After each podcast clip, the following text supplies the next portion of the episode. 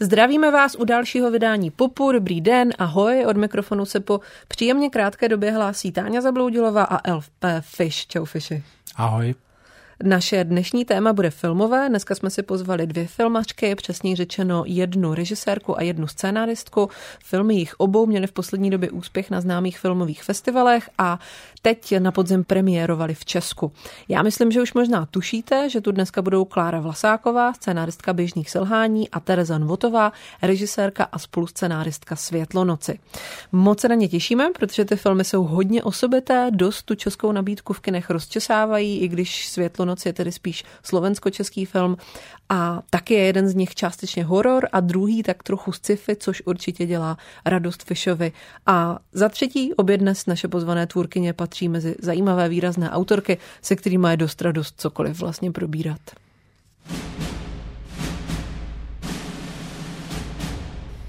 Fiši, ty jsi mi říkal, že oba ty filmy se tě docela dotkly. Čím konkrétně? Jak jsi užil ty Světlonoc a běžná selhání?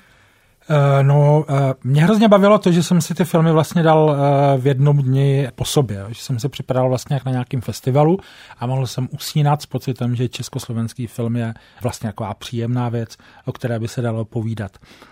Což běžně tenhle pocit člověk nemá, ale Světlonoc mě jako dostala v tom smyslu, že mě jakoby velmi pohltila, což eh, bylo jednak tím, že nejsem tak zvyklý na slovenský herce, to znamená, že jsem tam mohl se víc klouzat po tom příběhu, ale taky eh, trochu vlastně tím čarodějnickým tématem, protože jsem se na to mohl koukat i jakoby z pozice eh, hororového, hororový pozice, i když tady vlastně ta škatulka horor není úplně označení žánru, jako spíš nějaké hry vlastně s divákem a i mezi těmi postavami toho filmu.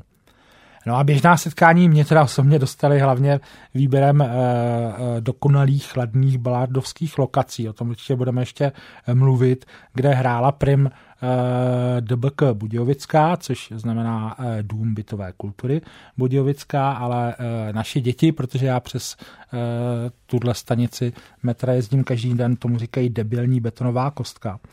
A já si dokonce pamatuju, že eh, jsem tam eh, eh, někdy v tom roce 20, 2021, kdy se to natáčelo, viděl zábranu a takovou jednu apokalyptickou scénu.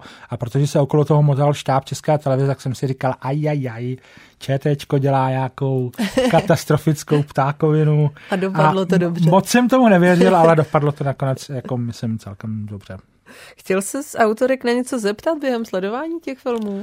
Ale mě tohle vůbec u filmu nenapadá. Já jsem takový ten vzorný divák, který si sedne a je ochotný to vlastně celý tomu režisérovi sežrat eh, nebo scénáristovi a úplně se vlastně ponořit do toho děje.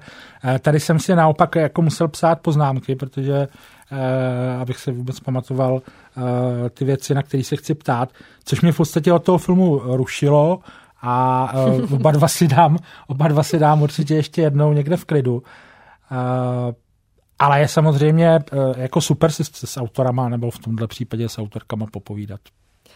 Takže běžná selhání a světlonoc jsou naše dnešní hlavní téma. Já ještě doplním, že u Světlonoci je spoluautorkou scénáře Barbara Námerová, která taky napsala scénář ke staršímu filmu Terezen Votové Špína a režisérkou filmu, který napsala Klára Vlasáková a který vznikal v Česko, Maďarsko, Slovensko, italské produkci. Koprodukci je maďarsko-rumunská režisérka Kristýna Grošan. No a vrátíme se k těmhle dvěma výrazným filmovým novinkám už za chvíli, hned po našich novinkách.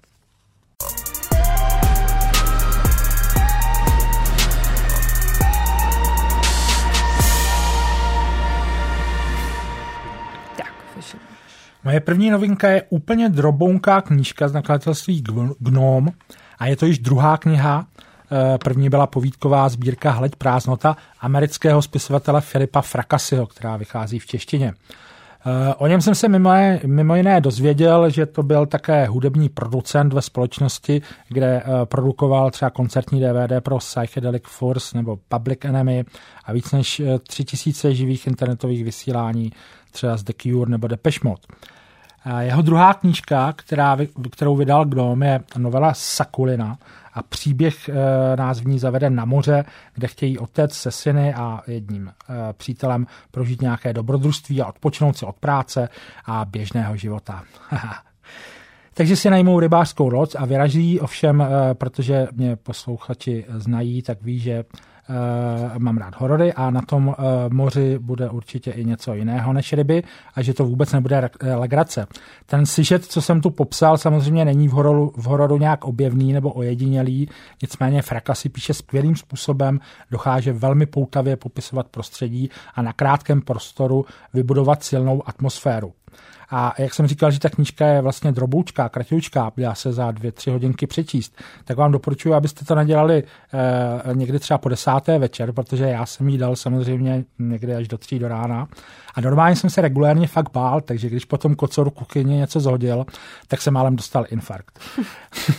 takže ne, to si ti málo kdy stane učtený věci, se tak bojíš. takže eh, jestli se chcete bát, určitě si pořiďte Sakulinu od Filipa Frakasiho ve skvělém překladu Jakuba Němečka eh, z nakladatelství Gnome.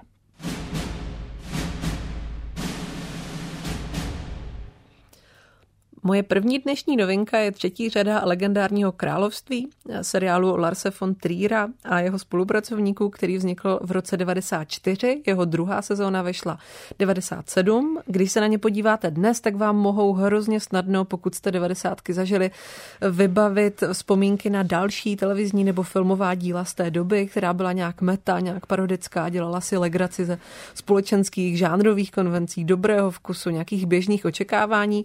Mně se okamžitě vybavila třeba Česká soda, filmové parodie s Leslie Nielsenem nebo pak i Charlie Sheenem, čímž myslím žhavé výstřely a vybavilo se mi tím pádem dětství a to, že člověk vyrůstající v 90. letech hrozně rychle chápal, že televizní pořady i filmy mají svou specifickou umělost a dá se jim strašně snadno vysmát.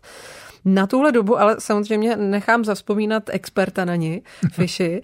Jak vzpomínáš na 90. televizní zábavu nebo spíš parodie na ní? Baví tě, baví tě to pořád dneska nebo ti u něčeho z toho přijde, že to třeba zestárlo nebo to už tak nekope nebo je to moc dětinský? Ale já nevím, jestli pořád, jo, protože já jsem v těch 90. úplně upřímně uh, sice v, ta, věci. v televizi jako pracoval, ale v podstatě minimálně jsem se na ní díval. Já se někdy jako docela jako s podivem dívám i když mi reprízují nějaký filmy, který jsem měl v té době, tak já už si třeba vůbec nepamatuju, že jsem je dělal. Ale Uh, ale na ty Slyšela věci... jsem, že si Al Pacino nepamatuje celá 70. let a podobně. Podle mě to je podobný případ. ale, ale ty věci, já myslím, že ty dobré věci, oni jakoby přežijou tu dobu a, a vracejí se pořád dále. Já to třeba vysvětluju tohle na, na seriálu Comeback, který uh, vlastně v té době, kdy ho vysílali, šel nějak úplně... Jako ten mimo... český, myslím, no, s Dejdarem. No, no, s Dejdarem, mm-hmm. no, mm-hmm. který šel úplně vlastně mimo mě a uh, neměl jsem důvod jako sedět u televize a čekat na něj, jak, jak se tehdy třeba čekalo. Jsem čekal na každý díl Twin Peaks třeba, protože to bylo jenom v televizi na dvojce, že jo, s dubbingem. to bylo prus. A comeback jsem se nekoukal tehdy, ale teďka mi to přijde vlastně jako strašně dobrý seriál, který jo, jo, hrozně dobře jakoby vypovídá i o té eh, době. A stejně tak hmm. dobře pořád fungují eh, třeba věci jako je Česká soda, jo, která třeba já jsem teďka eh, v rámci své práce měl možnost mimo jiné spolupracovat s Vladimírem Špidlou a na prvním poradě jsem se... To bude dobré. Přesně tak, na první, po, na první poradě, kterou jsme s tím měli, jsem si jako vzpomněl tady na tu scénku s Vladimírem Špidlou v České sodě. A prostě a musel jsem jít jako, já potřebuji na toaletu a musel jsem se jít smát prostě vedle do chodby, protože jsem to nemohl vydržet. A pak si říkal, Vladimíre, takže... dejte si to do ucha. No, takže tak, takže uh, uh, já si myslím, že ty věci nestárnou, ale prostě pokud jsou pitomí, tak zmizí a pokud nejsou, tak, eh, tak jsou pořád mladý.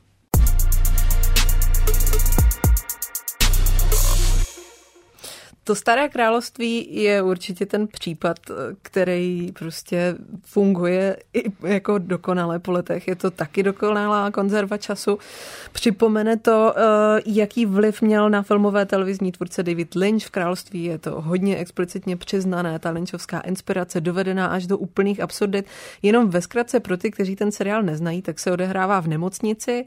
Je to trochu horor, trochu soap opera, podobně jako Twin Peaks. Eh, pak je to taky dost anarchistická komedie, která pracuje se všemi možnými eh, nápady. Je to seriál, který místy připomíná trochu nějaké pásmo sketchů, místy dokonce nějaké budoucí konverzační komedie, jako je The Thick of It a, a další věci tvůrců, jako je Jesse Armstrong nebo Armando Janucci, kteří jsou dneska hodně aktivní. Je to televizní seriál, ve kterém se dějí jedny z nejšilenějších věcí, které se kdy v seriálu staly. Připomenu, že první sezóna končí porodem miminka, které má dospělou hlavu Udo Kiera, herce, a ten pak ve formě obrovského pavouka obývá tu nemocnici. No a tahle ta ikonická seriálová věc dostala letos, podobně jako Twin Peaks po letech, svoje pokračování. U Twin Peaks se David Lynch vrátil po 25 letech, jak to Laura Palmer slíbila, ke království se Trier vrátil po necelých dvou dekádách a musel se teda vypořádat hlavně s tím, že dva jeho herci už byli po smrti, on to vyřešil novými postavami, několika dalšími novými postavami, ale navázal na ten svůj starý příběh způsobem, který se zpočátku může zdát opravdu jen jako volné, volné pásmo sketchů, ale pak se ukáže, jak důsledně se vrací vrací k tomu hlavnímu motivu démonů, které obývají nemocnici Riget, démonů, kteří potřebují zaparkovat někde, kde je to pro démony a pro všechny vlastně lepší. Takže království fakt dostalo pokračování, který bere ten starý příběh, dovypravuje ho, nicméně pokud jste to staré neviděli, tak si myslím, že není úplně nutné se na něj dívat, chce to jenom nějakou určitou představu. No a jak se to povedlo, abych odpověděla na tu důležitější, nejdůležitější otázku, tak podle mě dost dobře. Je to extrémně zábavné, plné vtipů, které vás překvapí, které vám připomenou ten, ten starý devadesátkový anarchistický humor, ale v dobrém a nějakým aktualizovaným způsobem, nebo třeba taky trýrovskou komedii, kdo je tady ředitel. Ukazuje to Trýra, který má bohužel dneska už Parkinsonovu chorobu jako tvůrce, který je pořád dost fresh a dokáže jedno ze svých děl, asi jedno z těch nejzábavnějších a nejméně závažných dovy právě tak, že je z toho jeden z nejzajímavějších seriálů roku. Zároveň ta třetí sezona obsahuje i jeho dávku boomerství a neschopnosti se vyrovnat s politickou korektností nebo hnutím mýtů jinak než jako strašně ohranými vtipy. Docela mě to vlastně překvapilo, že mu nevadí Eh, připomínat třeba i jeho docela trapný spor s Björk, která se stěžovala po tanci v temnotách na jeho chování. Tohle je trochu otrava, nicméně to určitě není první boomer režisér neschopný se dívat na věci jinak než ze své vlastní neomylné perspektivy, ale naštěstí to pro něho rozhodně není jediný zdroj nebo jediné téma, se kterým tam pracuje, takže ten celek mě fakt dost bavil. Jsem ráda, že to zvládl dodělat a znovu zavést do vlastní hlavy, do říše, kde se dělá fakt originální obsah a v dnešní seriálové nabídce, kde už místy vládne hlavně marketing, je to poznat.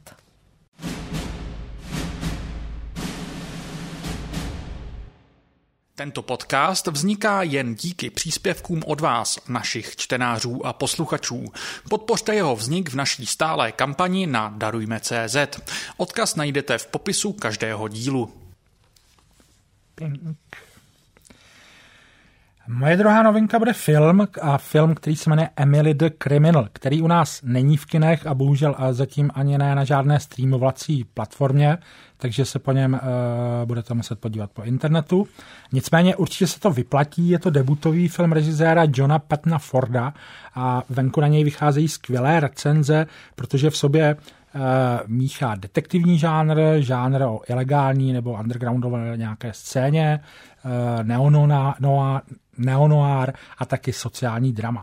Eh, hlavní hrdinka, kterou mimochodem skvěle hraje Aubrey Placa, kterou známe spíš eh, z takových komediálních rolí, tam řeší problémy plynoucí z půjčky na vysokou školu, kterou nejenže nezvládla dostudovat, ale ani ji nezvládá eh, splatit. Takže řeší velký životní problémy a nakonec se dá zlákat do organizovaného obchodu s kreditníma, s kreditníma kreditníma kartama, což je vlastně takový speciální eh, jako kriminální žánr, který vznikl v posledních eh, letech. Je tam velmi dobře eh, popsaný a Obry Placa se vlastně takhle propadá do, do nějakého světa zločinu a do kriminální scény v Los Angeles. Ten film je celkem depka, nečekejte nějakou lineární kriminálku, kde se stane nějaká věc, která se na eh, konci vyřeší. Naopak ta hlavní hrdinka eh, je možná na, závěr eh, v mnohem větších problémech než předtím. Každopádně velmi doporučuji Emily the Criminal. No a moje druhá novinka bude trošku kratší, je to spíš upozornění na to, že končí čtvrtá poslední sezóna seriálu Atlanta. Možná vás to překvapí, že už, protože na jaře byla venku trojka, poslední sezóna číslo čtyři, ale vznikla dohromady s tou třetí a už to bude trvat jen pár týdnů a seriál Donalda Glavra a jeho bratra a režiséra Hira Muré definitivně skončí. Já myslím, že Atlanta je jeden z těch nejlepších seriálů současnosti. Je to věc, která začala jako cool komedie o černožských raperech v Atlantě, aby se postupně čím dál jasněji vyjevovalo, že je to vlastně dost krutá satira. Jejíž hlavním tématem je rasismus v dnešních Spojených státech. Nicméně pořád dokáže být dost vtipná.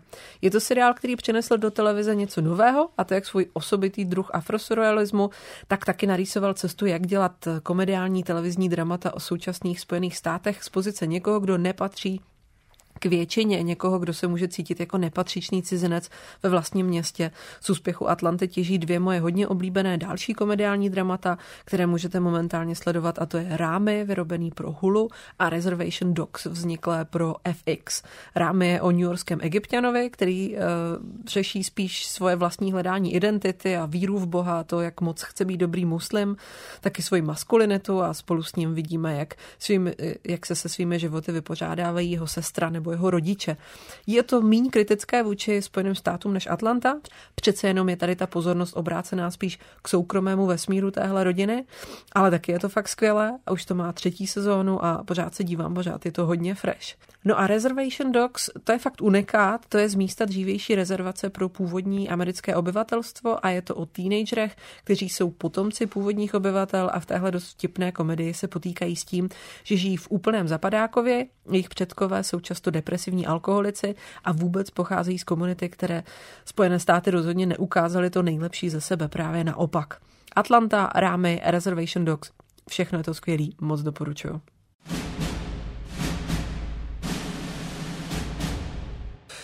No a to je všechno, takže pojďme na naše hostky.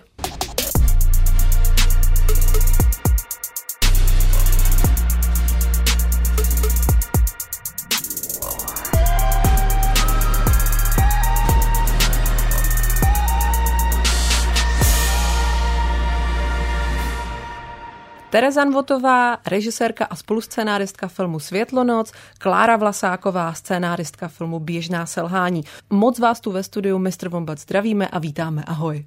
Ahoj. Ahoj. Super. My už totiž předtím tam uděláme nějaký takový úvod, tím už vás teďka nebudeme zdržovat, okay. tak budeme rovnou jakoby k tomu, jenom abyste nebyli zmatený. Mm-hmm. Já musím říct, že jsem Fishy dneska i trochu dojatá, že máme v popu dvě tvůrkyně, které mají teďka čerstvě na kontě výrazný filmový úspěch na zahraničních festivalech.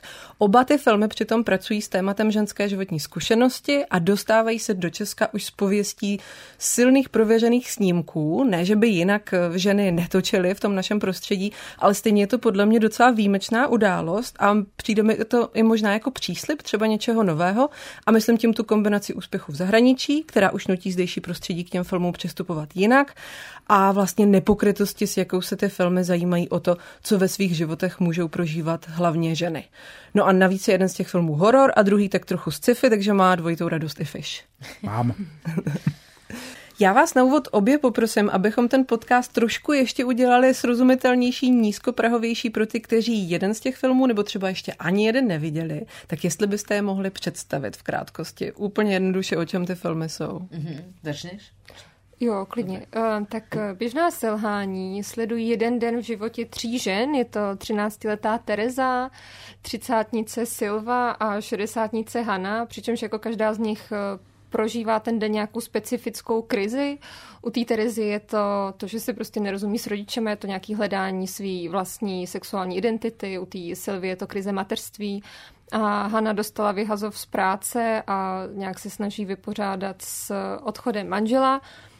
A do toho si ještě porouchá robotický pes, takže prostě fakt den jako na nic. A během toho, co, je, co jsou ty jejich dny takhle neúplně vydařený, tak vlastně ještě v tom městě, kde žijou, dochází k takovým jako mocným přírodním akcím, které jsou vlastně v nějakým způsobem jako zesílená klimatická, klimatická krize a to město se postupně tak jako hroutí. A plní se obloha růžovými ano. šárami, duhami, zářemi. Je tam toho spoustu. Je tam toho spoustu VFX opravdu naplno. Terezo? Jaj, no, ja toto, toto je ťažká disciplína mm, pre mňa mm. vždycky, ale vždycky som rada, keď prídem do, tých, do toho rády a niekto to povie za mňa. Já jsem právě přemýšlela, to mám radši říkat za vás a vybrala ale, jsem si, že no, to nechám na vás. ináč, nechceš? uh, ja, tak ja to tak iba z, z, rýchlo vlakom predstavím. Svetlonoc je slovensko-český alebo československý film, uh, ktorý sa odohráva v horách slovenských a v takej malej dedinke.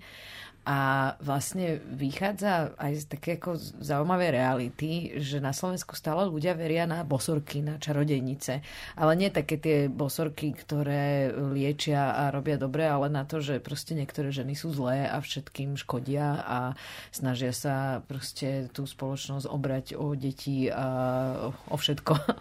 takže, e, takže do takéto spoločnosti a takéto dediny prichádza hlavná postava Charlotte, ktorá kedysi odtiaľ utiekla ako ako malá za takých záhadných okolností a snaží sa tam vlastne rozluštiť nejakú záhadu e, svojho vlastne toho úteku a, a tej minulosti. Akurát tá dedina není úplne otvorená tomu o týchto veciach hovoriť, pretože naozaj sú poverčiví a veria v mágiu lesa, v zlé sily a v bosorky a, a, a zakliatia.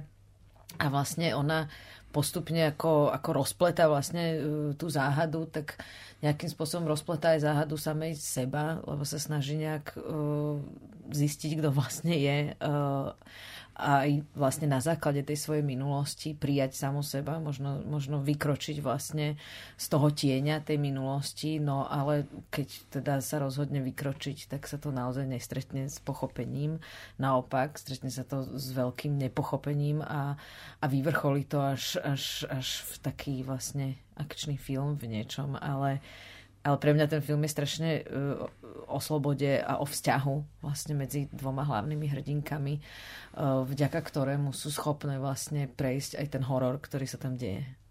A já jsem se někde dočetla, že ty první impulzy k tomu, že jste vlastně vůbec začali pracovat na scénáři, ještě teda s Barborou Námerovou spolu scénáristkou, byly jednak teda to, že máte v horách eh, dřevěnou chalupu. Ano, ano, ano. A taky to, že eh, Barbora vlastně četla antropologický výzkum, který se týkal toho, jak lidi opravdu fakt pořád věří, věří na čarodějnice. Ano, přesně. Tieto, to byly také dva inputy. Vlastně Barbora napísala nejaké prvé verzie toho scenára. Ona prišla s týmto námetom, kedy tieto dve, dva, dva nejaké inputy spojila s tým, že ja som do toho vošla už skôr, že som, že som vlastne ten rešerš už ne, riešila až vlastne, keď ten film bol hotový, že som si prečítala tú antropologickú knihu, ale ja som chcela trošku mať taký ten iný pohľad na to, že som sa na to pozerala čisto ako na príbeh a na postavy. Ona mala za sebou vlastne tie, tie dlho, dlhé, hlboké rešerše antropologické a vlastne potom sme spolu začali spolupracovať na, na, na tej podobe scenára, ako je dneska ten film. Mm-hmm. To je pohodlný mít to takhle rozdelené. No, pre mňa áno, lebo napríklad v Čechách často som sa stretávala s tým, že to porovnávali, že, že furt keď som hovorila, o čom ten film je, tak prišla vždycky zmienka žitkovské bohyne. Že to sú také žitkovské bohyne.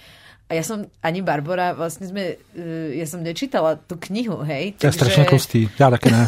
Ale aj sa teším na to, že si ju prečítam, ale normálne som si povedala, že ja si to proste do konca toho, kým tú svetlovosť nedokončím, nebudem Nemôžu čítať, hmm. pretože sa mi nechce to vôbec sa tým zapodievať teraz v hlave, tými porovnávaniami a neviem čím, takže rada si nehávam také čisté oči a rada aj využívam ľudí, ktorí majú nejaké čisté videnie niečoho, eh, aby mi nepomohli, keď ja už som ako zahádzaná všetkým možným.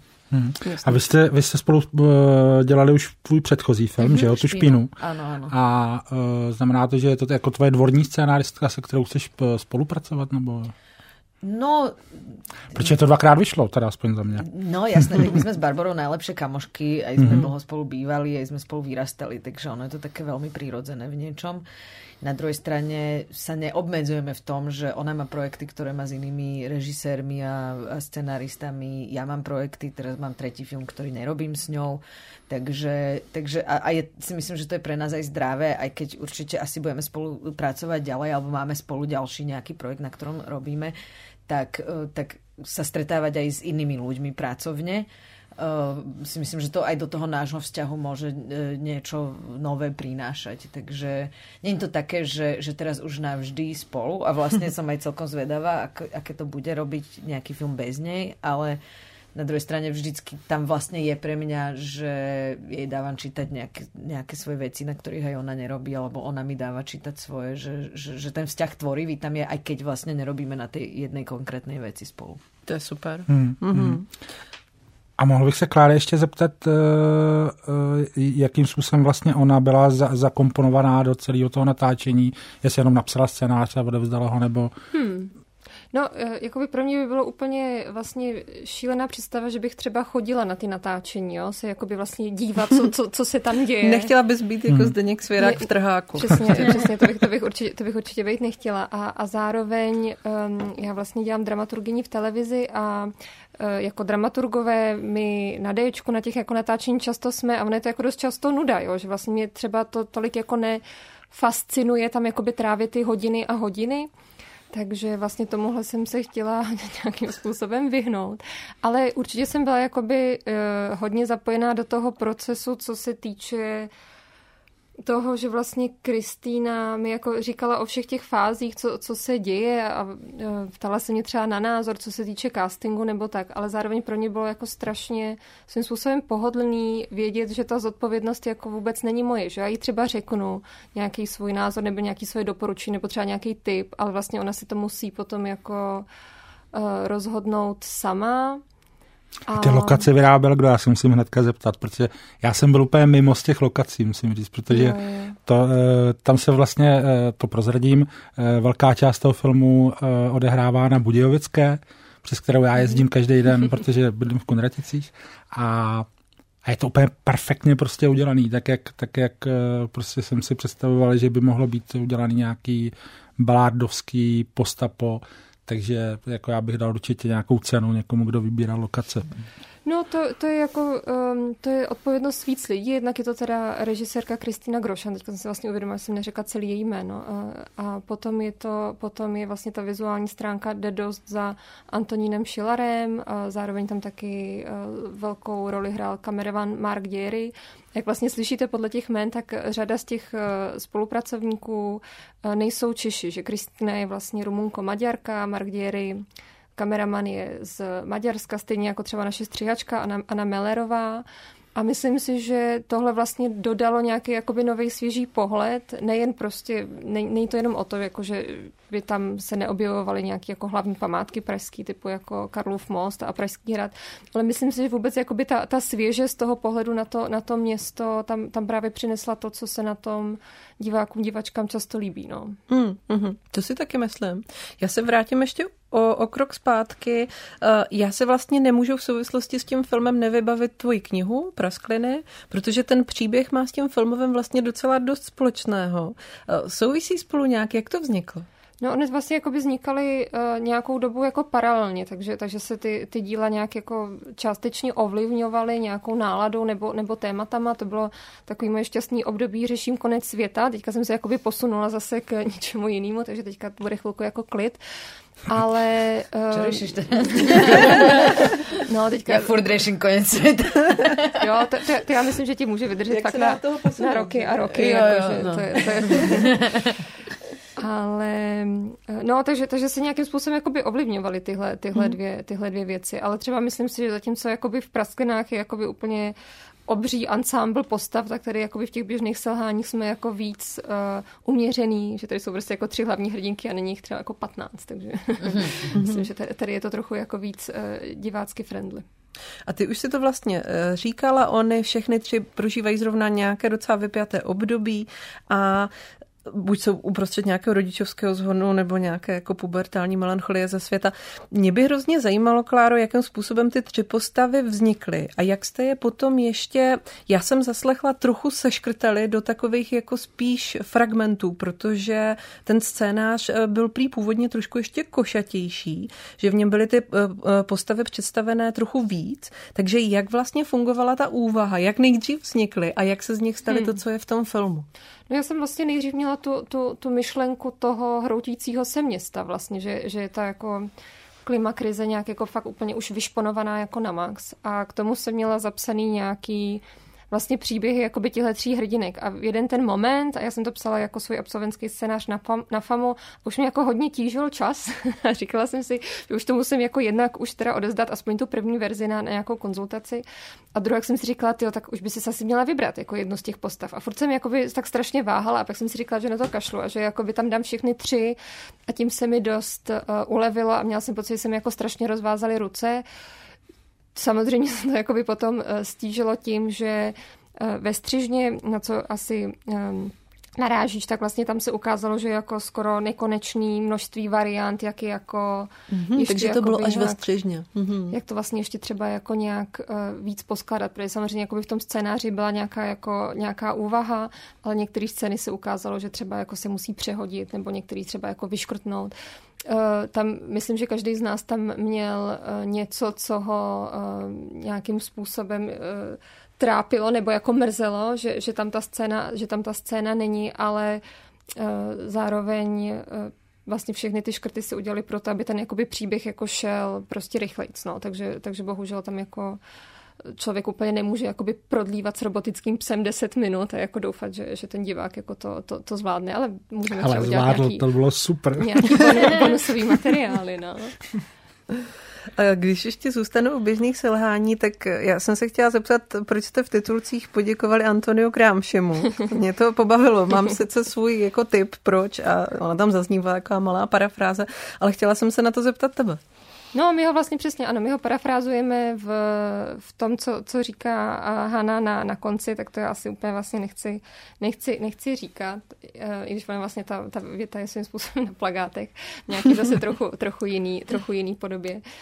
A no, my jsme vlastně v jednu chvilku se zaobírali tou, tou jeho myšlenkou jako interregna, kdy, kdy on jako říká, že to je jakoby nějaký stav, kdy jakoby přesně končí něco, něco starého, ale ještě se jako nezrodili, nezrodili ty nový, ty nový pořádky a to a tenhle stav vlastně jako e, produkuje nějaký množství jako zvláštních, jako divných, divných věcí, no. Tak to byla jako velmi, velmi taková e, jako vzdálená, ale inspirace a cítili jsme nějakou povinnost mu poděkovat v titulkách, ale super, jestli z toho všimla. a ona ta apokalypsa vlastně taky je taková hodná. Jak to, Můžu to jak, tak říct? Jak to myslíš? Docela zajímá. Jak to, jak to myslíš, že je hodná? No... Mm, že si to lidi, lidi zasloužejí, myslíš? No, uh, jako takovou osvěžujícím způsobem příjemnou, no, že tam je právě naznačeno, že to jako nemusí vést úplně. Jo, myslím si právě jako jeden, jednu chvilku jsme měli v týmu takovou debatu, co, co dát na ty plagáty jako no, za... No, že ty jsou uh, krásný růžový, že ono ano, to vypadá, ano. kdyby se blížil hmm. nějaký jako nový lepší svět. Ano, co dát na ty plagáty jako by i za to, uh, za ten logline, jo, a na, na, nakonec je tam teda to, to staré končí, to nové ještě neznáme a možná kdyby jsme tam dali to, co říkáš, jako apokalypsa, ale osvěžující a příjemná, možná by to jako by tak by to možná prodalo je nějaký pití. Lidi, to, to, to, jo, je skvělý. No, uh, já tam vlastně jsem při tom psaní dost vycházela z toho, že já si jako opravdu myslím, že, že to, co se děje v těch běžných selhání, jako fakt příležitost pro to, aby ty postavy vlastně ten svět mohly nějak jako vybudovat jako odznova. No. V, tomhle, v tomhle si myslím, že uh, to je jako jedna z, z mála nadějí, který se tak jako uh, můžeme držet, že já už jako od covidu jsem třeba fakt jakoby alergická na to, jako že krize je příležitost, a ona jako krize často fakt není příležitost. Jo, krize je třeba jako příležitost dostat se ještě jako do většího bahna nebo do, hmm, do větších hmm. problémů, jo, takže to, to bych úplně opustila. Ale jako to, že si člověk může dovolit nějak imaginativně jakoby přemýšlet o nějakém jako novém uspořádání světa nebo společnosti, to si myslím, že je jakoby strašně důležitý a zároveň jsme tuhle možnost chtěli těm hrdinkám a vůbec i těm dalším postavám dopřát. No. Takže uh, je vlastně pro mě třeba i s otazníkem, jestli se o tom bavit jako o apokalypse, protože přece jenom to já chápu, jako že tam je ta tečka, jo, jakože mm, apokalypse mm. a šlus, jo, ale tady nevíme, tady, tady je to nějaký jako přerod. Mm-hmm.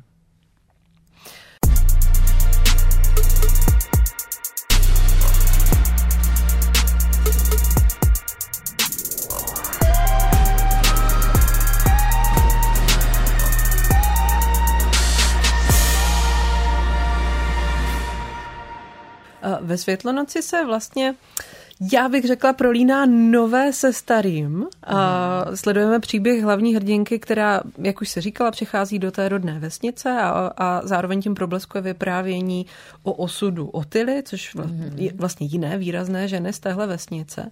A my cítíme, že v tom příběhu ze současnosti mají pořád moc ty staré představy a předsudky, ale přitom to, co je tam staré, tak není nutně ohrožující, jako třeba to napojení na přírodu a, a, a vůbec ten film používá dost jako pras staré symboly k tomu, abychom občas lépe chápali nebo se líp napojili na tu, na tu hlavní hrdinku nebo i na jiné hrdinky.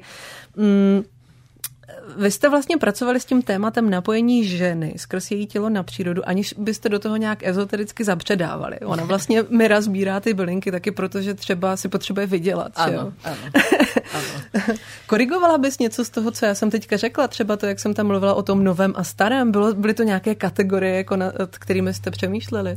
Víš čo, vlastně by som to nenegovala nejak to, čo hovoríš, ale na druhej strane musím povedať, že my sme nad tým nikdy takto neuvažovali tematicky, že vždycky sme sa bavili o postavách, o tej dedine, o, tej, vlastne o tom príbehu, ale nikdy sme ne, nerozprávali sa o témach, že chceme tam toto téma, tak poďme to tam dať.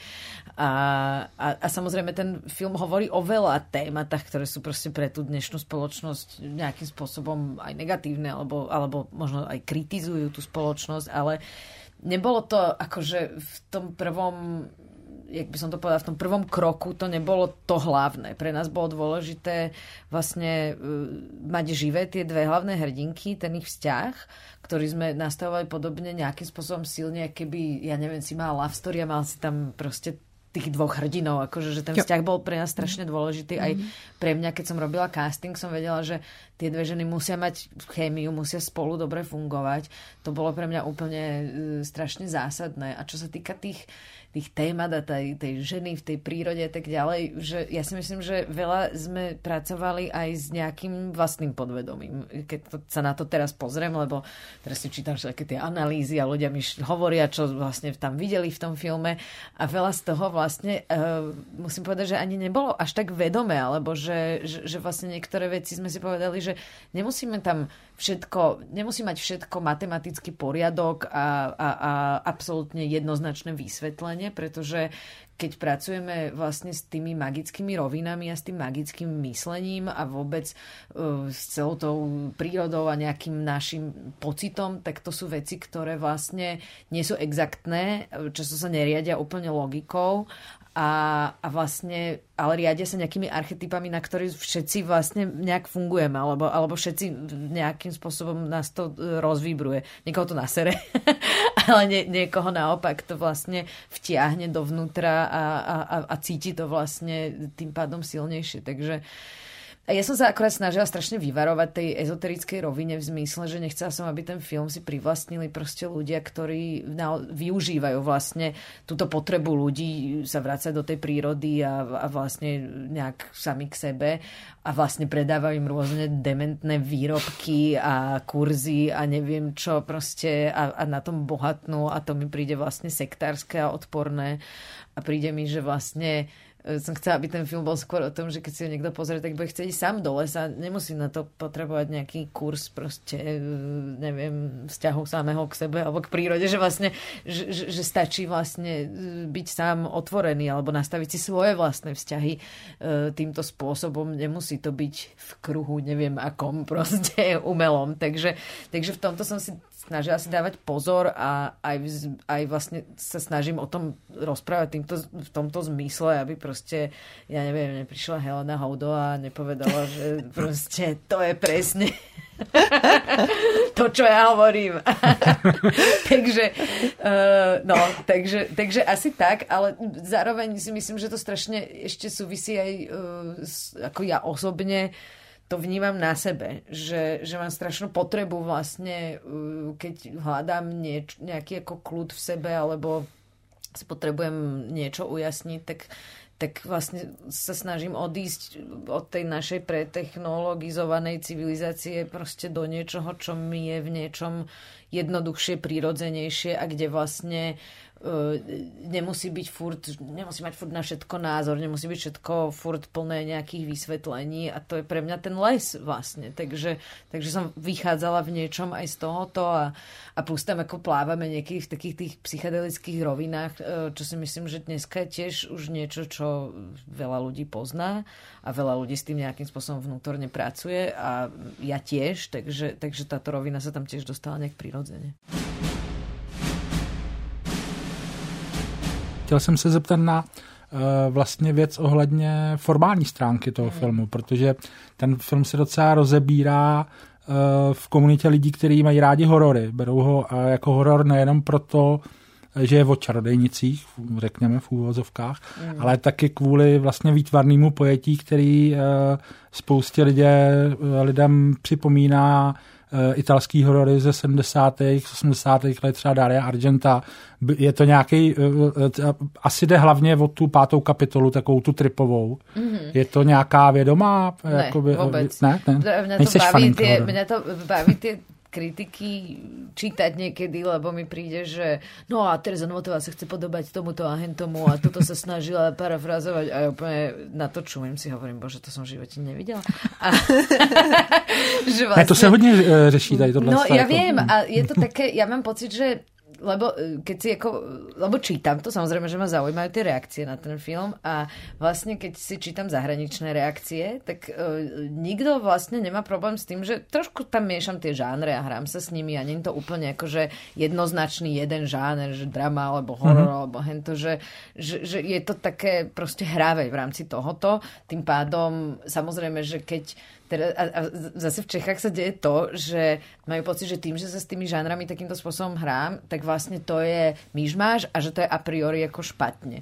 Čo samozrejme rešpektujem ako názor, niekto má rád čisté žánre, je to úplne v poriadku, ale príde mi to také smiešne, lebo mm, keď sa človek pozrie na tú zahraničnú kinematografiu dneska, tak naozaj sa mieša všeličo všelijak a je to práve pre mňa vždycky hrozne osviežujúce, že, že to mám rada vlastne na tých filmoch, že, že sa nesnaží len ako keby byť v tej svojej kolónke a to vlastne som si aj ja pri Svetlonoci dovolila tú slobodu vlastne hľadať ten jazyk sám, sám pre tento film proste svoj. A samozrejme, že keď niekto si myslí, že ide na horor, tak je sklamaný, hej? A ja to ani nepredávam, alebo nesnažím sa to predávať ako horor, aj keď samozrejme veľa kritík hovorí, že to je folk horor, alebo to je ako Midsommar, alebo ako Witch, ale ani... Samozrejme, že tie filmy som videla, sú pre mňa nejakým spôsobom inšpiratívne, ale ani náznakom som sa ich nesnažila napodobňovať. Mm. Hej, že, lebo mňa by to, mne to príde hrozná nuda proste len sa snažiť robiť niečo, čo už urobil niekto. Že, ja som sa snažila robiť nie, niečo, čo práve že je autentické ako keby zo mňa. Aj preto som to robila na Slovensku, lebo je to, je to prostredie, ktorému rozumiem, ktoré, na ktoré sa nepozerám len cez nejaké stereotypy zvonka, ale, ale rozumiem mu znútra. Takže som vedela, že keď pôjdem cez to, tak možno nájdem nejaký svoj jazyk, ktorý niekomu bude vyhovovať. Niekomu samozrejme nie, pretože ten film je proste výrazný v tom, že nehovorí, že ne, proste bezpečnejšie by bolo ísť a natočiť nejakú komornú drámu alebo niečo. To si myslím, že áno, ale vlastne... To by klaplo, no. To by klaplo, no, samozrejme, ale, ale vlastne ma to nebaví, no. Chápu. No.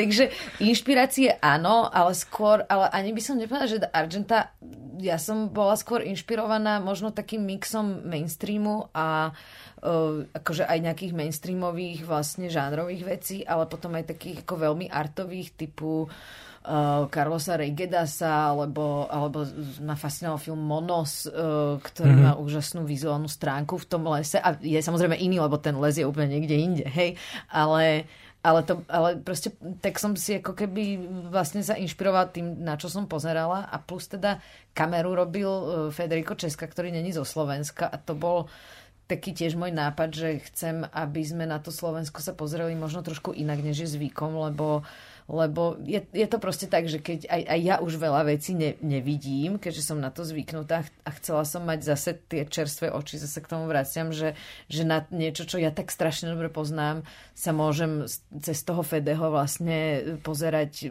nejak tam proste prinášať ten nový pohľad, čo, čo, čo si myslím, že sa podarilo, že, že, že nás to dosť bavilo spolu. Mm-hmm. A od začátku je ta story myšlená jako ta posilující story o svobodě. Je to tak?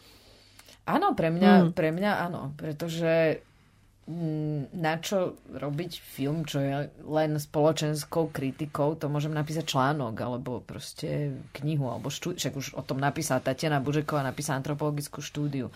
Pre mňa to bolo skôr o tom vlastne ísť s tou s tou, s tou ženou, ktorá vlastne toto zažíva a, a nejak rozumieť jej znútra, čím si vlastne ona musí prejsť, že je to subjektívny film, lebo ja vlastne neviem, baví ma robiť subjektívne filmy, myslím, že aj dokumenty robím veľmi subjektívne že, že nesnažím sa tú spoločnosť objektivizovať v zmysle, že tak a teraz toto proste musí byť absolútne kvotovo vyvážené. Strašne veľa ľudí mi vyčíta, že no a tí, tie mužské postavy tam proste sú väčšinou negatívne, je keby sa musel dodržovať kvóty aj v postavách. Akože, že není to dokument, je to subjektívny film a ona to takto prežívá, tak prostě takto ten film rozpráváme. No. Mně teda spíš přišlo zajímavý, že tam vlastně já nevnímám uh, jednu hlavní postavu, jo? že třeba pro mě pro mě byla možná jako důležitější postava ta Míša, se jmenovala Mira. Hmm, hmm, ta, ona je hodně výrazná. Jo, hmm. ta se mi líbila teda strašně, i jako postava, i jako herečka, jak to hmm, udělala. Hmm, hmm, rozumím. A, a to no. přes ní jsem bral nějak tu Charlotu. Jo, že, hmm. že to, to sa ináč líši, akože hmm. to je zaujímavé teraz, keď to pozorujem cez tých divákov, že niekto sa napojí na Charlotu a hmm. niekto sa napojí na Miru a hmm. vlastne, ale obidve to funguje, lebo oni sú tam obidve vlastne tiež obidve si prechádzajú niečím. No. Není to len tá jedna.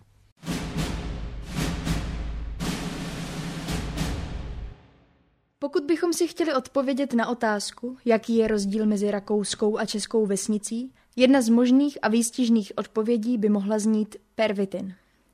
Totéž platí i pro česká a moravská maloměsta. Ale nejen ta.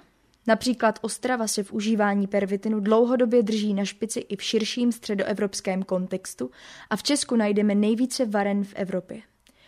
Piko je série reportážních textů Pavla Šplíchala a Apoleny Rychlíkové, kteří prostřednictvím příběhů uživatelů pervitinu popisují jeden ze zásadních fenoménů české periferie – pervitin. Jak pervitin souvisí s chudobou? Proč se z něj stal motor levné práce v Česku? Jak rozšířený je mezi mladými lidmi z učňovských oborů? Proč dnes většina uživatelů drog začíná právě na pervitinu? Jak to, že celých 60% lidí ve věznicích sedí za problémy související s drogami? Přečtěte si všechny texty série Piko na webu Alarmu. Chtěla jsem se právě ještě možná zeptat na, právě na ty herečky nebo i na kohokoliv jiného, kdo vlastně s vámi vstoupil do toho kreativního procesu, protože ten film je prostě to velké kolektivní dílo. Jak, jaký bylo tentokrát to, to vaše setkání se všemi těmi jinými eh, tvůrkyněmi a tvůrci, kteří přicházeli? Co vám z toho takhle jakoby nejvíc, možná to je otázka na obě, no? co vám z toho tak eh, nej, nejsilněji zůstane. Možná právě nějaké ty momenty, kdy eh, má člověk nějakou představu a ona se jakoby lehce pootočí kvůli někomu jinému a na jednou je to úplně jiné, možná lepší. Tak ja možno z tej režisérskej pozície, lebo vlastne viac pracujem s hercami než Klára, ale uh, pre mňa je strašne dôležité s tými herečkami a s hercami vôbec nachádzať tú postavu v nich. Že ten castingový proces celý je o tom, že ja mám nejakú predstavu tej postave, vôbec nevizuálnu, vždycky je iba emocionálna alebo nejaká osobnostná a hľadám ju v tých hercoch a herečkách. A keď ju tam vidím, stačí iba záblesk, tak vlastne skúšam to s nimi, ako keby tam hľadať vlastne tú osobu. A ona sa samozrejme trošku mení, hej, ale musí mať tie základné črty, ktoré sú vlastne zo scenára jasne definované. A potom, ale je, ma strašne baví tá práca s tými herečkami, lebo vlastne ja predtým, než ideme natáčať, tak vlastne sa s nimi stretávam. Buď, e, že teraz to bolo tak, že najprv každá o samote sme sa stretávali a potom spolu, aby vlastne sme stávali ten ich vzťah. A vlastne ich nechávam aby mi vysvetlili vlastne zo svojho vnútra, zo svojho subjektívneho pohľadu tej postavy svojej tú scénu, že čo sa jej tam teraz deje, čo teraz cíti, prečo toto robí, prečo toto hovorí a, a vlastne, aby to oni nachádzali znútra a ja im v tom pomáham možno to nejak korigovať alebo hľadať vlastne v nich. Zajímavé bolo, že e, Natália, ktorá hra Charlotte, keď som ju obsadila, tak bola tehotná. Ona vlastne ani nebola pozvaná na casting mojou castingovou režisérkou, lebo povedala, že ona je tehotná, ona teraz nemôže hrať. A, a ja som povedala, tak to snad nechaj na ňu, nie? A, a prišla tehotná a dostala tú rolu. Samozrejme, že tak nejdeš natáčať hneď po castingu, tak je čas, ne? že porodila a potom teda sme to mohli točiť. Ale bolo zaujímavé, že Natália rozprávala o tom, jak veľmi vlastne v niečom uh, bolo pre ňu podstatné to, že mala tesne po tom pôrode a že aj jednak ten emočný náboj vnútorný, mala, že bola inak ešte nastavená než v tom úplne normálnom stave. E, tým, že tam sú všetky tie hormóny a neviem čo všetko, ale zároveň aj to, že tá postava tam prechádza, ako keby má za sebou takú jednu traumu, čo sa týka e, jej vlastného dieťaťa, tak zrazu k tomu mala nejaký kľúč proste z toho svojho života. A ten kľúč bol pre ňu úplne, že strašne vlastne podstatný emočne. A myslím si, že že ja neviem, ja som ako keby strašne bola rada, že, že, že, že to má, že vlastne cez, cez to môžeme ísť úplne až e, tak emočne hlboko e, do tej postavy, že e, som to vlastne možno nikdy nezažila, že to je strašná radosť zrazu, keď to vidíš, že, že sa ti to tam rodí, pretože je to naozaj, že hm. to není, že toto hrá táto herečka, ale proste ona naozaj sa tak cíti, lebo naozaj uverila tomu, že je v tejto situácii a vie sa do nej dostať, pretože to pozná v niečom. Uh-huh, uh-huh. Kláro, jak já, já myslím právě, jako, že je zajímavý, že tady máme tu režisérskou a scenaristickou zkušenost, protože samozřejmě jakoby scenaristky, scenaristi mají tu, tu roli jako jinou. A uh, co já třeba jakoby vím od svých kolegů, kolegyň, je, že vlastně jako není úplně neobvyklý, že třeba jako ten scenárista jako vyprodukuje ten text, ten text se jakoby vezme a potom už se pracuje s ním, ale jako ta, ta osoba toho scenáristy už je jako úplně Uklizeno. jako, no přesně, jako, že od, odevzdáno a teďka jako děkujeme na skle. A jak jsem o tom mluvila, tak eh, pro ně bylo jako strašně důležitý být um, nějakým způsobem jako vidět do toho procesu, co se s tím děje dál, jo? Že, že vlastně jsem uh, potom viděla i spoustu třeba jakoby verzí střihu, a e, pro mě jakoby teda z, z pozice té scenáristky byly jakoby klíčové dvě osoby. Jednak je to producent Marek Nová, kterýmu já jsem ten scénář jako nabízela v nějaký první verzi a potom společně jsme vlastně jako hledali nějakou tu vhodnou režiserskou osobnost. Udělali jsme si Excelovou tabulku, kde jsme si vypsali jako uh, lidi, který bychom si dokázali představit. A s tím jsme se o tom uh, nějakým způsobem bavili.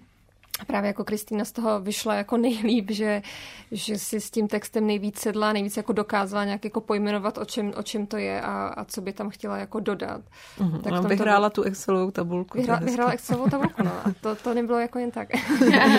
a, no a vlastně kromě, kromě Marka, který se toho jako scénáře hned uh, nějak chopil, tak je to právě ta Kristýna. Takže myslím, že z té scenaristické perspektivy uh, jsou to vlastně fakt jako tyhle ty eh, dva jako spolupracovníci, který se mnou jako prošli celým tím, celým tím vývojem no, toho scénáře, který přece jenom by trvá docela dlouho, jo, že já jsem ten scénář měla eh, odezdaný teda na škole obhájený v roce 2017. My jsme vlastně s Bárou Námerovou, která to, tu světlonoc začala Ještě v té verzi, psát, ano, ano, svoje. Začala psát mm-hmm. uh, sama be, bez Terezy, tak my jsme jako to obhajovali ve, ve stejném, Aha. ve stejném Aha, ročníku. To super. Hezký. A, uh, no a potom vlastně, že jo, než se to začalo natáčet, tak natáčelo se to v roce 2021, takže, takže to trvalo jakoby nějaký, řekněme, čtyři roky. Samozřejmě jakoby ne všechny ty verze jsou úplně jako totální rewrite. Jo. Některá prostě verze se jako jenom něco prohodí, něco se doplní, ale jako ten proces je docela dlouhý, kontinuální a když se začalo eh, natáčet, tak já jsem měla nějak těsně po porodu a vím, že jsem ještě jakoby dopisovala nějaký dvě, dvě tři scény, co, co, eh, co jsme se ještě jako bavili, že by tam byly, že by tam byly dobrý dotočit. No. Jedna, byla, jedna byla o tom, že tam, tam jsou takový postavy dvou malých kluků, takže tam jakoby strašně, strašně nadávají. To, ta nakonec teda vypadla ve střižně, ale ta byla super. prostě, když jsem to viděla, když jsem to viděla v nějakém katu, tak prostě dva takový jako strašně cute, devíti, desetiletý děti, kteří se prostě jako předhání v tom, kdo zná víc prostých slov. Um, no, takže, takže ten, ten proces byl to jako nějaký jako celkem, celkem dlouhý, je to samozřejmě pro, pro autory jako hodně náročný, protože ten scénář jakoby vstupuje do různých, eh, do různých kontextů, jo. Jednak vám prostě do toho jako v uvozovkách mluví ty, ty spolupracovníci, ale potom třeba samozřejmě jakoby nějaký názor má jako různý komise, experti, fondy a vlastně jako je to, hmm. ne, neustále se jakoby na to valí uh, nějaký jako soubor pohledů a připomínek. Myslím si, že třeba pro mě osobně je to teďka jakoby mnohem víc pohoda, když už je to jakoby hotový a ty interpretace nebo jako názory přicházejí teď. Jako to už vlastně hmm. vůbec jakoby není můj biznis a ten, uh, cítím to i tak, že vlastně ten příběh už teďka jako patří těm divákům a je to jako dost klidnější, než v době, kdy jsme byli ještě v tom vývoji. Vlastně se ještě na tom jakoby pracovalo. A teďka nějakým způsobem se jakoby udržet tu, tu, tu svoji linku, to, to jádro, které já jsem tam viděla a zároveň ale jako naslouchat těm hlasům, jo? protože zase jako není úplně jakoby cesta prostě uh, říct, že ta první verze už byla prostě geniální a nic se na tom měnit nebude, to asi úplně jako taky takhle nejde. Tak to je fakt jako uh, docela složitý, složitý vybalancovat. No. Jaký máte vlastně pocity teda teď z těch reakcí? Já jsem si četla některé recenze a občas jsem právě měla pocit, oni byli různé, ale občas jsem právě měla pocit třeba Tereza, jak se zmiňovala to s tím dramaturgickým jako chaosem. To bylo ve víc recenzích a psali a většinou muži. Mně přišlo, že se tam jako by nedokázali na nic napojit. To je a... tiež možné, no, no. ja neviem. Ale akože, neviem, pri Svetlonoci to je tak, čo ja čítam tie e, reakcie, zahraničné sú vesmier ako pozitívne, s tým, že niečo, tuto niečo, proste pár nejakých akože chybičiek, alebo ja neviem, čo tam pomenovávajú, ale sú pozitívne. V Čechách je to naozaj srandovné, že to je buď veľmi pozitívne, alebo buď veľmi negatívne, že vlastne keby to vytváralo nejaké vášne na obidvoch stranách. A mňa to tak ako v niečom metie, v niečom ma to baví pozorovať, že sa tak vždy rozdvojím, keď to čítam.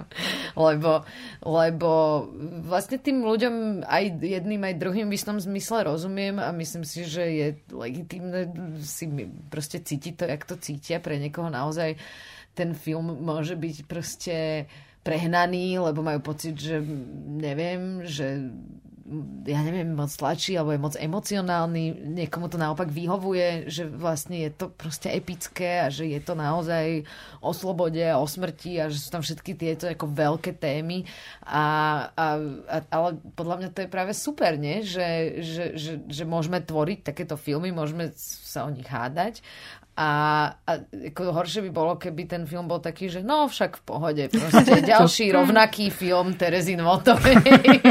že, že to vlastně, toto mi přijde o mnoho lepší. No. Přesně, já myslím, že ty přepálené věci eh, jakoby mají svůj smysl a mimochodem jsem si teďka vzpomněl, že úplně stejně o tom, že to přepálený se psalo o tom předchozím filmě, o té špině, o to, a pritom to mi príde divné teraz no, porovnať no, so Svetlom no, no, taká komorná no, dráma, no, ale vlastne tam často sa totiž to stretávam ja s tým, že mi niekto hovorí, že ale to tak není, jak keby som ja robila nejaký dokument alebo čo. Hej, no, že, že vlastne, že no ale to tak ja, ja som to tak nezažil, tak to tak není, ale to by sa nestalo. A vlastne teraz akože nevieš, z akej pozície na to máš reagovať. Či na to máš reagovať z pozície, že áno, je to proste hraný film, tak proste sa poďme baviť z nejakej inej, ako keby v nejakej inej debate. Na druhej strane strašne veľa v tých filmoch, čo robím, vychádza z nejakej reality, akorát ja si ju berem a nejak ju používam, ale tá realita je taká, že neviem, no, že možno ten ženský pohľad tu není ešte také, taký normál, že vlastne veľa ľudí to vníma ako, že to preháňam, Pritom zase z tej druhej strany je veľa žien, ktoré mi hovoria, že to naopak nepreháňam, že oni to zažili ešte horšie.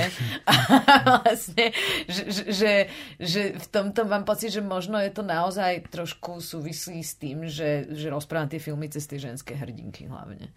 No mě tam občas napadlo, že prostě mužský recenzent, protože logicky neprožil některé věci, tak se prostě na ně nenapojí a pak v tom filmu může být trošku ztracený, protože jsem tam párkrát jakoby uh, nečetla to slovíčko chaos. Mm-hmm, Nicméně ty recenze, jak říkáš, oni pokryli úplně celé spektrum. Jo? To byly mm-hmm. fakt úplně nejrůznější recenze. Docela mě pobavilo, že Mirka Spáčelová vlastně psala, že to je filmově účinné, ale moc feministické. Mně přišlo, že se jí to skoro líbilo, ale nešlo jí to jako politicky. ona do toho. písala, že to je příliš aktivistické. Jo, jo, jo, vlastně... je tam nějaký ale, ale ano, trošku to zní, že si to docela užívá.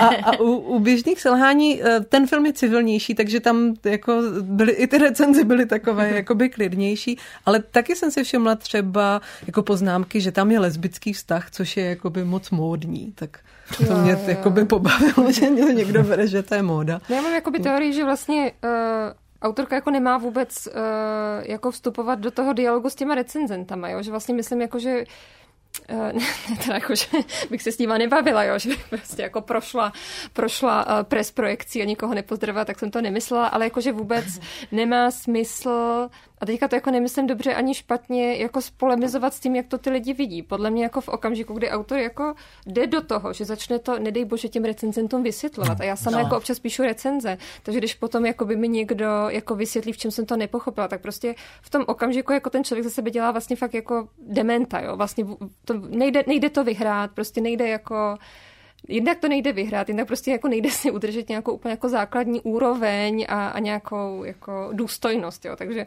myslím si, že prostě jako recenze jako jsou, je to super a ten, a ten film jakoby tak je a vzniká z toho nějaký dialog, ale já ho vlastně vůbec jako nechci, nechci nějak jako komentovat. Jsou samozřejmě jakoby eh, recenze, který um, se ke mně dostali, který mi třeba přijdou, jako, že s tím filmem nějak jako jdou a mám jako radost toho, že to k těm, k těm lidem mluví a pak jsou jako zase uh, věci, které kterými třeba jakoby přijdou uh, vtipnější, ale uh, jo, jako to, že si v tom každý hledá něco, je jako úplně hrozně vtipný. Uh, jedna nějaká zahraniční recenze psala jakoby strašně strašně sugestivně, až jsem tomu skoro sama uvěřila, že uh, scéna, ve které prostě Tereza uh, asistuje porodu kočky, taky jasná citace satanského tanga Belitara, protože to prostě jako zdůvodnění. A já jsem říkala, no, ano, až na to, že vůbec, protože jsem to neviděla. Takže to, to, bylo, to bylo fakt půvabný. Pak mi ještě přišla uh, strašně krásná recenze, která byla jako velmi taková jako rozčilená, což mi ale zase přišlo super, protože jak říkala Tereza, vlastně nejhorší varianta je, že to steče. Mm. Jo, že ten člověk si řekne, hm, OK. OK, tak eh, jdu prostě na kafe. Ale jakože, když to vyvolá prostě nějaký jako odpor, tak je to jako fajn. Je to jako něco, že ten člověk jako vstupuje do, do dialogu s tím dílem. Jakože myslím si, že za tohle jsou vlastně autoři opravdu rádi, pokud to nějakým způsobem uh, jako rozruší to, to, to ledové moře v nás, jak říkal Franz Kafka o literatuře. Ale um, jo, tak k téhletý, k téhletý rozčilený recenzi. Tam jsem chtěla říct, že vlastně ten autor eh, si kladl otázku, proč tam vlastně jako dochází k těmhle těm jako apokalyptickým výjevům, když by se přitom ty hrdinky mohly potkat úplně normálnějším způsobem. A jako kladl si otázku, jestli to náhodou není tím, že jsem psala tu, tu verzi v době, kdy na FAMu docházelo prostě k nějakým jakoby strašně kritickým událostem. Tak to mi přišlo úplně super, že ten si udělal takovou jako paralelu. prostě. Přesně jako, že na FAMu se to hroutí, mhm, Vlasáková to prostě... své. Přesně, Vlasáková vezme tu atmošku a nalije taky do, do, do Mně se teda líbí, jak v té mnohosti těch krizí si vyhmátl tady tuhle. Ano, ano, jo, to mi přišlo úplně skvělé. Tam bylo hodně možností, jako, že jo, od té doby ono to docela nabapnalo, jako ta krizová. Že vezme tu famu. A pak ještě, pak ještě vlastně jednou, to mi přišlo taky moc pěkný, kdy, uh, a teď už teda jako vstupuju hodně do toho dialogu, ale jsou to přece jenom jakoby nějaký moje oblíbené části, kdy, kdy si vlastně jako jeden recenzent ptal, že ho napadlo, jestli náhodou ten, eh, ta, ta apokalypsa jakoby tam nebyla dodaná až ex post a to mi vlastně přijde jako úplně skvělý dramaturgický nástroj, jo? že třeba řekneme si, hm, máme prostě civilní drama, jsou tady tři hrdinky, každá má nějakou krizi, ale něco tomu chybí. A teďka budeme přemýšlet, co, co tomu chybí a jestli by to nešlo třeba okořenit tím, že tam bude konec světa a to prostě bude jako ten, wow. ten závěrečný prostě, jako ano, to závěrečný um, toto poslení. Je to, toto je to, čo ma, akože to je jediná vec, čo ma na tých recenziách štve, že oni vykladajú to, akým spôsobom my sme to akože tvorili. Nie, nie je to dielo, mm. ale to, že Teresa Notová chcela, vieš, a jak vedia, čo ja som chcela? Ja len ukazujem film, akože, že, že, že v tomto mi to príde niekedy tak, že si hovorím, mm, že ja tiež tým recenzentom nehovorím, akí sú a čo chceli a proste, že, že, že tiež vlastne, ináč ja by som strašne ocenila, to je taká, to sa nestane nikdy, ale vlastne, keď čítam tie recenzie, tak ja si hovorím, do to, že by som hrozne chcela vedieť, že čo sú ich obľúbené filmy, že aby som vedela, kto to hovorí vlastne, tie hmm. veci, lebo, lebo ťažko ja vlastne zaujmem nejaký postoj, keď vlastne neviem, z čoho ten človek vychádza a jasne, môžem si toho človeka naštudovať, ale vlastne by mi to médium mohlo v niečom takto jako pomôcť. Třeba bude za chvíli vyskakovat nějaký avatar z toho online roz, rozhraní. No tak zase, jakoby, když vlastně člověk ty, ty recenzenty jakoby čte nějakou dobu, tak už si potom utvoří ano, jako ten obrázek. Některý. Ano, ano, jako, že, že přesně. Je, je, mě by přišlo jako takový dobrý literární cvičení, kdyby jako člověk psal recenzi za někoho. Jakože myslím, že třeba jako styl některých jako recenzentů, recenzentek nebo jako vkusů jsou celkem jako snadno, snadno osvojitelný. No. Já vám chci ještě přečítat jednu SMS, počkejte. dneska dostala, přišlo mi to k této teraz debatě, jsem na to teraz že mi to... To je recenzní SMS. SMS. Recenzní SMS, která mi přišla velmi zaujímavá. Tak to je dobrý žánr, uh, recenzní Nie, to nebyla recenzní SMS, to jsme se bavili, to je SMS o recenzích. Aha, takhle. Um, tak, eh, tak vám to prečítam. My sme, akože za Čechov, my sme hrozne hrdí na obdiv ciziny, ale musí to byť náš film, takovej českej srozumiteľnej pro nás. Kdyby měl veľký zahraničný úspěch Tmavomodrej svět nebo Tobruk nebo Pelíšky, by, byli bychom nadšení, ale neměli. A pak se to stalo Marholovi z Painted Bird a ty reakce byly přesně tak rozpačitý jako na světlo noc, zatímco z ciziny byla většina skvělých. Že eh, mne to zaujímavé, to je vytrhnuté z kontextu nejakého rozhovoru, kde sme sa bavili bavili s jedným mojim kamarátom, novinárom o tých rôznych recenziách a prišlo mi to práve zaujímavé, že jasne to je jeho názor, ale v niečom Uh, je to práve otázka, neviem, aký máte vy pocit, lebo hmm. vy ste vlastne na tej uh, druhej strane, že či, či je na tomto niečo pravdy, alebo je to blbosť úplná. Ne, to je hodně zajímavý postřeh. Jako, ne, nevím, jestli bych řekl úplně, že je to pravda, mm-hmm. ale, ale určitě uh, tímhle způsobem eh, se filmy v Česku hodnotí, no, že mm. je tady nějaká představa o nějakým uh, správným českým filmu. Já už mám trošku tu představu takovou rozčištěnou, ona je nějaká mainstreamová, pak je nějaká třeba u nás eh, na mm. Alarmu nebo jako v Cinepuru a, a, a v A dvojice a podobných mm. jako kulturních médiích, ale jako na tom něco je, že existují nějaké představy, že jo, jak mají vypadat filmy, co osloví v zahraničí, to rozhodně, no. Taky vždycky, když se vybírá film, který jede na Oscara, tak jako má nějaké, pokud to tam parametry, najdeme, jo, ta, pokud tam ty parametry najdeme, tak ho ho okamžitě jako vyhmátneme. Že? Ale já se třeba úplně jako nemyslím, já bych s tím jako nesouhlasila, co ti, co ti eh, psal ten kamarád, že vlastně tady bych byla k těm recenzentům, recenzentkám asi jako uh, o dost jako otevřenější, jako že mi vlastně přijde, že se tímhle jako ne, neřídí, jo? že by prostě v zahraničí to mělo úspěch, tak my tady doma jako vysvětlíme, jak je, jak je to doopravdy. To, to úplně vlastně nemám ani, neměla jsem pocit třeba z těch reflexí toho nabarveného ptáčete, který, jo, jako byly tam negativní, ale se tam bylo prostě fakt spoustu jako fakt poctivých analýz, kteří se snažili nějakým způsobem jakoby říct, v čem ten film jako funguje, v čem je ta adaptace jakoby fakt silná, ale i jako říct, co jsou nějaký slabý místa. A já mám nabarvený ptáče jako hodně ráda, jako ten film fakt mi jako přijde jako úctyhodný opus, ale jako je asi evidentní, že jsou tam prostě nějaký jako eh, věci, na kterých se můžeme pobavit, kde to třeba jako drhne, nebo kde, kde, ten, kde ten divák s tím tolik nejde.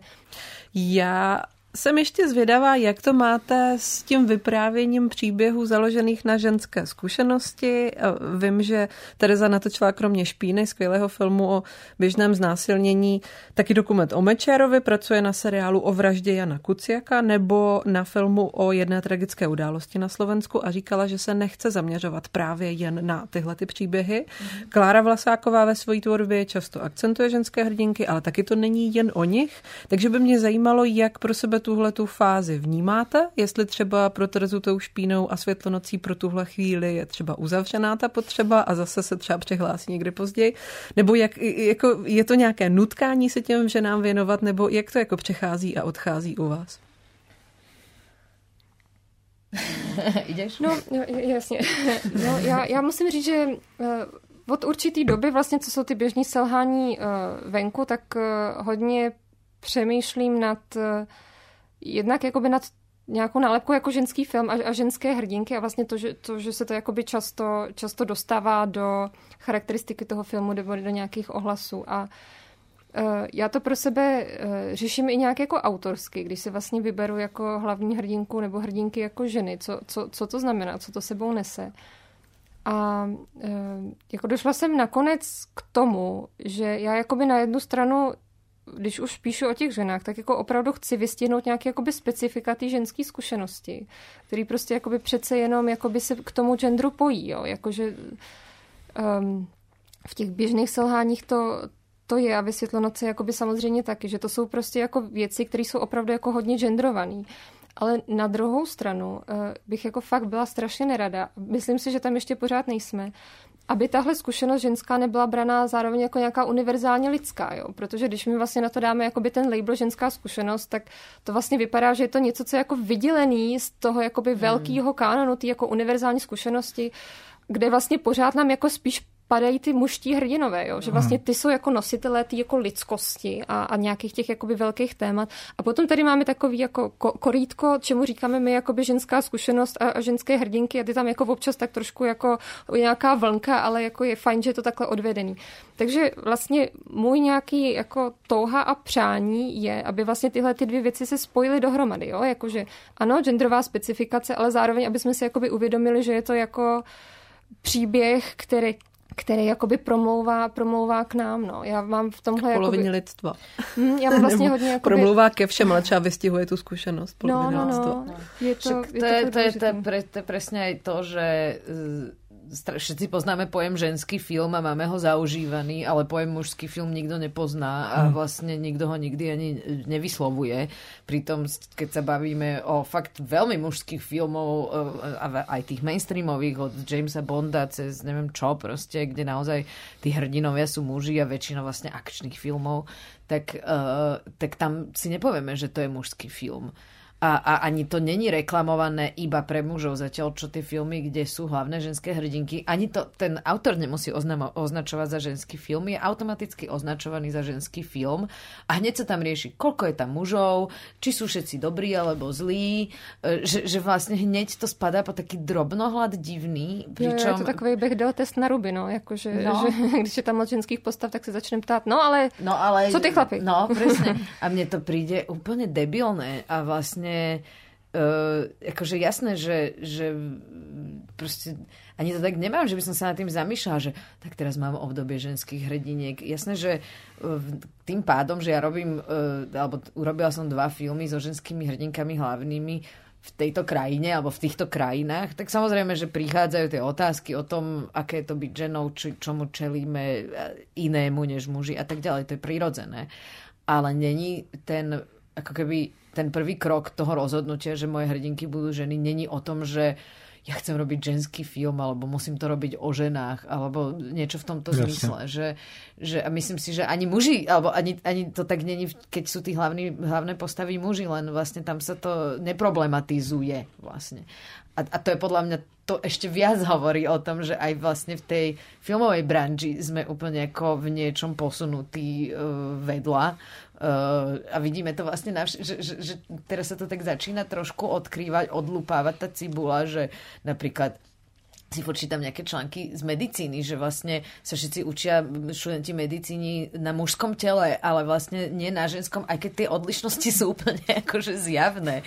Alebo minulé som čítal článok v New York Times, že vlastne doteraz sa nikto úplne akože fyziognomicky a medicínsky nevenoval klitorisu, pričom vlastne tomu penisu sa venovalo veľmi veľa ľudí, hej, mm. a, a, že, a, a tomu akože, uh, neviem, zrušivému tam orgánu v tom, ale že že, že vlastne vidíme to vo všetkých odvetviach, e, že vlastně naozaj to není vybalancované. Jo, tak to, to samé, jakoby, co říkáš, ty, ty zdravotnické témata, to by se fakt mohli pokračovat dál a dál, že to je prostě jako men, menstruace, nějaký prostě no. jako gynekologický problémy, jsou vlastně všechno jako věci, které jsou jako, že moc o tom nevíme, tak uvidíme, jak to bude dál. Ale já jsem ještě chtěla říct k tomu, co říkáš, Terezo, že tam je podle mě i hrozně důležitý um, to vlastně, jak my uh, socializujeme nějaký jako malý čtenáře, čtenářky, uh, nebo jako děti, když koukají na film, že vlastně je mnohem častější, že jsou jako holky zvyklí se dívat na, na mužského hrdinu. Teďka se to samozřejmě mm-hmm. jako hodně mění, že teďka jakoby vidíme prostě jako celkem, celkem nějaký jakoby twist, kdy, kdy jsou třeba v těch animácích jako víc ty, víc ty holky a tak. Ale prostě uh, já si jako troufnu říct, jako by pro moji generaci bylo fakt jako úplně běžný, prostě jako číst knížky, kde byl jako kluk hrdina. Vůbec jsme jako by nad tím nějak jako ne... To je skvělý, já jsem se přesně na to chtěla zeptat. Když jste byli malí no. holky, no. jaký jste měli rádi příběhy, no, do koho jste se vciťovali jako a jestli jste pak v dospělosti... A preto som chcela byť kluk, no, ale ne, že by som no. bola trans alebo niečo proste. ale ja som dokonca písala knižku, ktorá bola akože o mne keď som bola malá. Ale ja som bola malý chlapec s obsom, ktorý utekol z domu a zažíva všelijaké dobrodružstva. Ale bola som ten chlapec, pretože som to videla vlastne od E.T.ho cez troch pátračov, hmm. cez nekonečný príbeh. To sú všade chlapci, ktorí zažívajú niečo, čo je úžasné vlastne a dobrodružné. Ale dievčatá proste No, vôbec, vôbec. Ako, no, a ani kluci... si nespomeniem na jeden príbeh z detstva, ktorý by ma tak To je pátrači, to tady nikdo nezná. To mě, mě začaly to slzy skoro. Jsem miloval úplně. Že? No. A co Majka z Gurunu, co?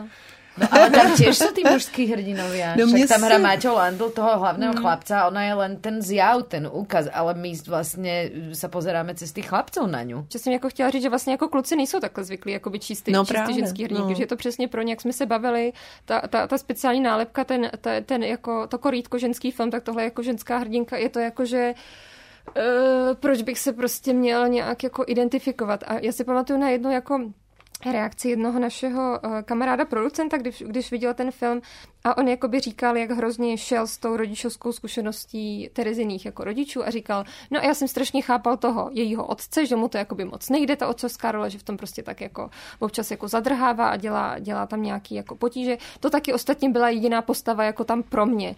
Já jsem si říkala, ty, ale jako vůbec vlastně, že, no, že to není jako no. tak, že my jsme tady jako nastražili tak jako jednu mužskou postavu, aby se uh, mužský diváci, tak, tak, tak, hej, který no. jako není úplně negativní, ani není úplně pozitivní, ale že vlastně myslím si, že jako je obří škoda a to umění nám fakt jako dává tu, tu možnost se vlastně jakoby podívat očima někoho jiného na ten svět, tak je, myslím, hrozná škoda o to jakoby přijít a říct si, tyjo, a já teďka bych asi se měl dívat na film, kde je to zhruba tak jedna ku jedný, ne? Což jsou třeba ten James Bond, čo si prostě říkají, jo, je to chlap, vypadá trochu jako já, tak se teďka lebo, budu dívat Ale máš pravdu, lebo presne my ženy sa nevžívame do tých rôl tých mileniek a manželiek, my sa vžívame do tých rôl tých hrdinov, keď hmm. pozeráme na ten no, film. Jasne. Ale potom no. presne ja natočím svetlo a muži mi hovoria, no ja som nemala sa do koho vžiť. No, Vieš, že úplne ako od veci. Já to právě beru, že nám možná začíná nějaká fáze, kdy se doplní do té, eh, do té kinematografie a do té televize právě i všechny ty příběhy těch eh, ženských hrdinek a že si možná tady po té fázi zvykneme na to se vcitovat navzájem. Já mám taky mm. za sebou léta vcitování do Dona Drapera, prostě mm. všech možných gangstrů, jako ambivalentních mužů a... To no, jsme, jsme udělali no. prostě spoustu jako týhle empatický neplacený práce, teďka bylo fajn se otočit, aby hej, hej, hej. A pak už právě třeba nebudeme muset tolik šermovat tím slovem ženský a hrdinka, už to třeba ano, nebudeme jako tolik zdůrazňovat. Prostě no, tak no, výrazný v tom. No. No.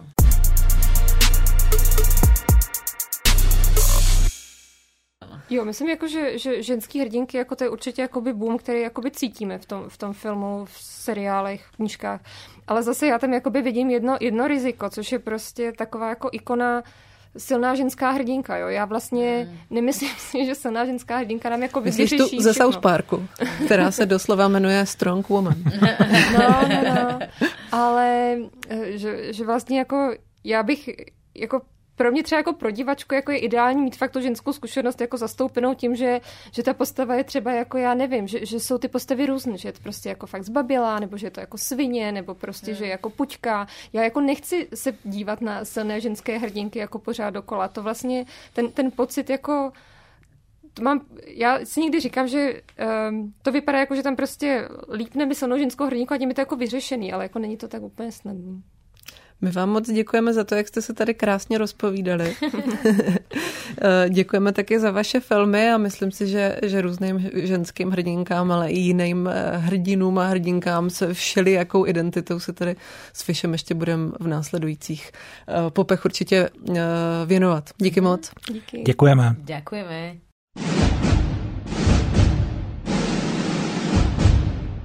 Děkujeme.